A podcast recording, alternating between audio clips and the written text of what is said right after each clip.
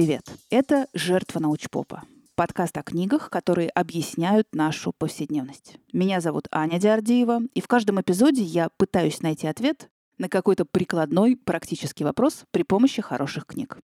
И пока мы еще не начали, я хочу позвать вас на открытую запись моего подкаста 17 февраля, в следующую пятницу.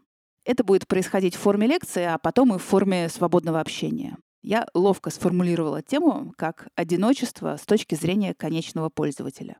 То есть высокой теории там не будет, но зато будут э, прикладные вещи. И часть разговора будет происходить на материале фильма «Больше, чем никогда» участника Канского фестиваля прошлого года, который привезло в прокат творческое объединение «Артхаус». И оно же, объединение «Артхаус», э, предоставляет нам для встречи свою резиденцию в кинотеатре художественный. Так что, если вы в Москве или около того, приходите. Информация о мероприятии и контакты будут в описании этого эпизода.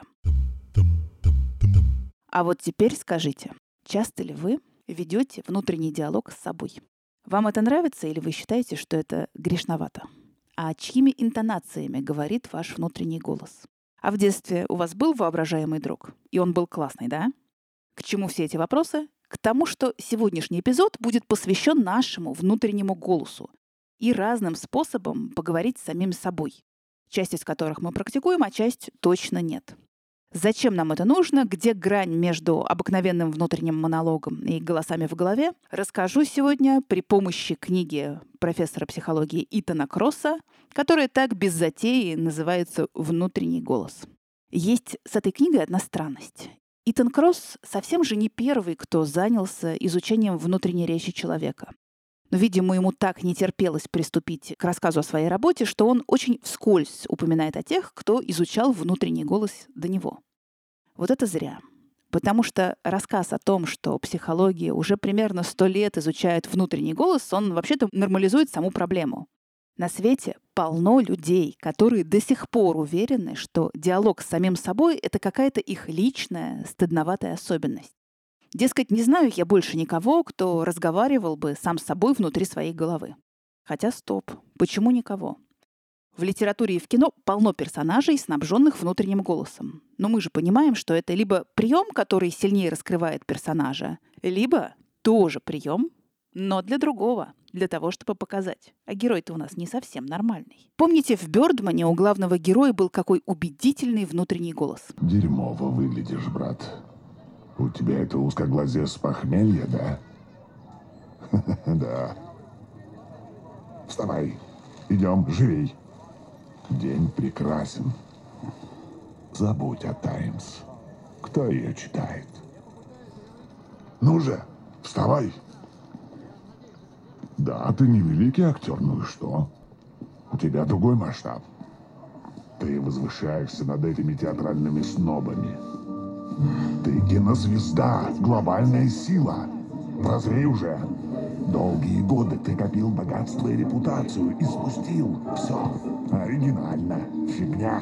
Мы вернемся. Они от тебя ждут бомбу. Так дай им ее. Сбрей эту кослиную бородку. Сделай пластику. 60 мужик в самом соку. Ты первый супергерой, все остальные лишь жалкие пародии. Дай народу то, что он хочет. Крутое апокалиптическое порно. И чем дело кончилось? Выходом в окно. И потом, где тонкая грань между внутренним голосом и голосами в голове? Ну, давайте уже успокоимся. То, что вы не слышите внутренние голоса других людей, явный показатель вашего психического здоровья. А вот слышать свой собственный внутренний голос — это абсолютная норма. Я даже больше скажу. Внутренняя речь появляется у нас с самого детства. Вот когда ребенок уже научился строить фразы, он начинает разговаривать сам с собой, особенно если он что-то делает. Со стороны это выглядит как бурчание себе под нос. Вот надо взять синюю краску, здесь закрасить и не выходить за линию. Этими фразами ребенок обращается к себе. Он сам себе дает разъяснение, точно так же, как когда-то ему давал разъяснение взрослый. И Лев Выгодский, психолог, который первым обратил внимание на это детское бурчание, да в сущности он первым стал исследовать внутреннюю речь человека. Вот он предположил, что такой монолог нужен ребенку для того, чтобы сделать свои действия более контролируемыми. Ребенок управляет сам собой при помощи этой эгоцентрической речи, которая не обращена никому, кроме него самого. И к возрасту, когда ребенок уже достигает определенных высот в управлении своими действиями, ему уже нет нужды произносить все эти слова вслух, артикулировать их. И тогда его речь начинает звучать внутри головы. В какой форме может существовать внутренняя речь? Вопрос еще не до конца изученный. Тут, кажется, есть разные варианты. Я помню, как провела целый вечер за спором, какой способ мышления эффективнее. Когда все проговариваешь словами или когда мыслишь образами. Я, понятное дело, топила за слова, потому что формулировки и вообще значение каждого отдельного слова — это прям важно. И самое главное, результатом этих размышлений можно пользоваться потом. А если мыслить невербальными образами, оно, конечно, быстрее, но внутри каждого образа может быть полная каша. Потом выяснилось, что мой оппонент имел в виду решение разных технических и инженерных задач с помощью образов. Там и правда формулировки, наверное, не так принципиальны. И все-таки нас, которые думают словами, гораздо больше, чем их, которые мыслят невербальными образами. Про внутреннее проговаривание и особенности внутренней речи и будет сегодняшняя книга.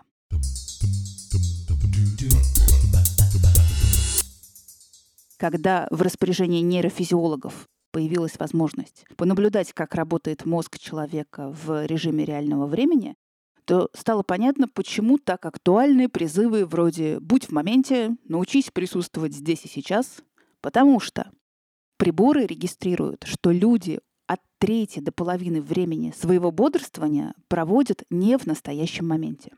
Люди обращены к своим воспоминаниям, они мечтают или тревожатся о будущем. Мне кажется, это нормально. Человек — единственное живое существо, которому доступна категория времени. Он способен мысленно перемещаться по шкале, на которой есть прошлое, есть настоящее, есть будущее. Ну вот он и перемещается. Но в те моменты, когда мы присутствуем не в настоящем, включается пассивный режим работы мозга, такое блуждающее сознание. И именно тогда обычно и просыпается наш внутренний голос. Что мы знаем о внутреннем голосе? Что он ужасно тараторит.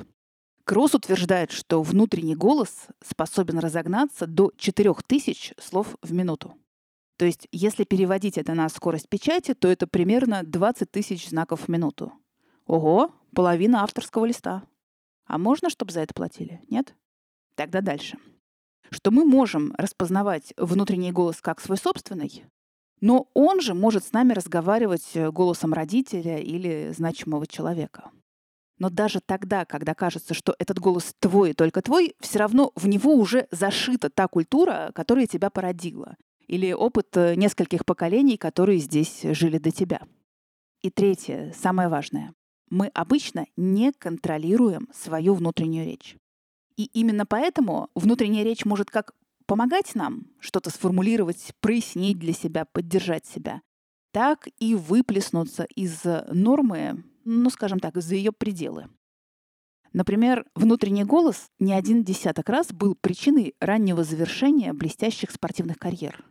Потому что он вмешивался в те действия, которые были доведены у спортсмена до автоматизма. Помните про бурчание под нос у ребенка? Спортсмен точно так же начинает рассуждать, помогать себе, якобы помогать себе внутренним говорением, вмешивается в работу своих же автоматизмов и действие нарушается. Формальное объяснение такого провала – спортсмен не смог справиться с волнением. То же самое происходит с тревогой у самых обычных людей. Многие из тех, кто в состоянии тревоги решают поговорить сами с собой, способны этими разговорами раскачать свою тревогу до невиданных высот. Я уже не говорю о том, как могут устать люди, гоняя одну и ту же мысль по кругу и проговаривая ее раз за разом. То есть неконтролируемый внутренний голос теряет берега. И во многом задача хозяина этого голоса сводится к тому, чтобы его вернуть в эти берега. Выражаясь чуть более научно, внутренний голос, особенно поставленный на репит, вместо того, чтобы нам помогать справляться со стрессом, делает этот стресс хроническим. А хронический стресс уже перестает быть адаптивным механизмом и становится разрушающим. Поэтому наша задача не втягиваться в болтовню, которую производит наш внутренний голос, а слегка от нее дистанцироваться, выбраться из скорлупы, в котором находятся только ты и твои чувства. Ну, казалось бы, выбраться из своей скорлупы. Но очевидно же, что надо делать. Надо пойти к людям, к близким людям и поделиться тем, что беспокоит. Если не ногами пойти, то хоть пост в соцсетях написать. Но знаете, исследования тех людей, которые получили посттравматическое стрессовое расстройство в результате стихийных бедствий или насильственных действий, эти исследования показали, что ни обсуждение случившегося с ними в соцсетях, ни разговоры с близкими не дают этим людям заметного терапевтического эффекта. Видимо, тут дело в культуре разговора. То есть в той схеме, по которой обычно строится обсуждение болезненных переживаний. Как это происходит? Вот человек предъявляет свое переживание. И эмпатичный собеседник что делает? Он со-чувствует. То есть выражает, высказывает понимание, сопереживание. Возможно, даже задает вопросы. И теперь эти двое вместе заново переживают то чувство, по поводу которого человек и пришел за поддержкой. Происходит такое совместное расстравливание чувств. И дело не в том, что эмпатия не работает. Давайте откажемся от эмпатии. Нет. Скорее так. Когда разговор начинается с эмпатии и ей уже и заканчивается, происходит такое действие неполного цикла. По идее, после обсуждения чувств хорошо бы перейти к обсуждению либо плана действий, либо ко взгляду на проблему с другого ракурса. Но зачастую ни тот, ни другой собеседник к этому не готовы. Страдающая сторона считает, что важнее получить сочувствие, а тот, кто сочувствует, уже в курсе, что давать советы без запроса — это так себе занятие. В итоге получается совместная руминация, которая усиливает и без того печальное состояние. Все-таки придется поговорить с собой самостоятельно. Итак, какие у нас есть способы на время дистанцироваться от себя и от своей проблемы? У спикеров TED есть такой прием. Они обожают рассказывать истории из своего прошлого, где они были неразумными или несчастными, а потом вопрошать, что бы я сейчас сказал себе самому десятилетней давности? И начинают давать себе наставления. Причем, заметьте, как это делается чисто лингвистически. Они обращаются к себе по имени. Я бы сказал себе, Вася, иди к своей мечте и игнорируй мнение всех, кому ты не нравишься вот это обращение к себе по имени, даже если выступление происходит не на TED, а в своей собственной голове, это обращение помогает дистанцироваться. Помогает ощутить, что здесь есть кто-то еще, какой-то внешний авторитетный голос. И это успокаивает. Кросс э, описывает эксперимент с довольно предсказуемым результатом, но этим результатом можно пользоваться. Психологи рандомно собрали две группы людей и попросили каждого из них э, порефлексировать над ситуацией, чтобы почувствовал участник эксперимента и как бы поступил, если бы попал в такую ситуацию. В обеих группах ситуация была примерно одинаковой. Друг поступил крайне непорядочно. Но участникам одной группы достался друг, который гадко поступил лично с ними, а в другой группе речь шла про друга, который плохо обошелся с общим знакомым. В итоге, в первой группе люди в большинстве своем решили, что в такой ситуации они даже разбираться не станут. Все, после этого вычеркиваем друга из жизни. То есть они были сосредоточены на своем эго. Меня обманули, меня не уважают, об меня вытирают ноги. Вторая группа решила, что ситуацию как минимум надо обсудить, чтобы понять, что это вообще было. Вот она, сила дистанцирования. Если врубить силу дистанцирования на полную мощь, то можно поговорить с собой как э, с другим человеком. Вот прям обращаясь к себе на «ты». Либо описать всю ситуацию, называя себя в третьем лице. Вот и все. Ваша проблема стала просто историей о каком-то человеке, а вы снаружи этой истории и можете понаблюдать за персонажами. Есть еще один способ. Я им пользуюсь, когда кажется, что голову сейчас просто разорвет от каких-то соображений. Способ такой простой, что прям неловко. Записать эти мысли списком. А неловко от того, что в итоге всегда оказывается, что в этом списке всего-то три или четыре пункта. И все. И вот они способны устроить пыльную бурю. Все то же самое относится и к эмоциям. Стоит только дать им название, разместить их на бумаге и потратить минут 15 на то, чтобы описать их, как эти эмоции перестают так сильно донимать. И, наконец, ритуалы И, боже мой, даже амулеты могут помочь справиться с неуемной внутренней болтовней. Все дело в ожиданиях. Если есть ожидание, что какая-то штуковина в левом кармане поможет взять контроль над ситуацией, а еще лучше, если это ожидание уже несколько раз оправдывалось, ну так кладем эту штуку в левый карман и облегченно вздыхаем. Магический предмет в сущности тоже служит переносу чего-то из головы во внешний мир. А то, что уже не в голове, а снаружи, от него легче дистанцироваться. Ради чего, собственно, все и затевалось. Ради того, чтобы дистанцироваться от своих мыслей, которые скачут по кругу. Ну вот и все на сегодня. Прощаемся до следующей книги. Пока.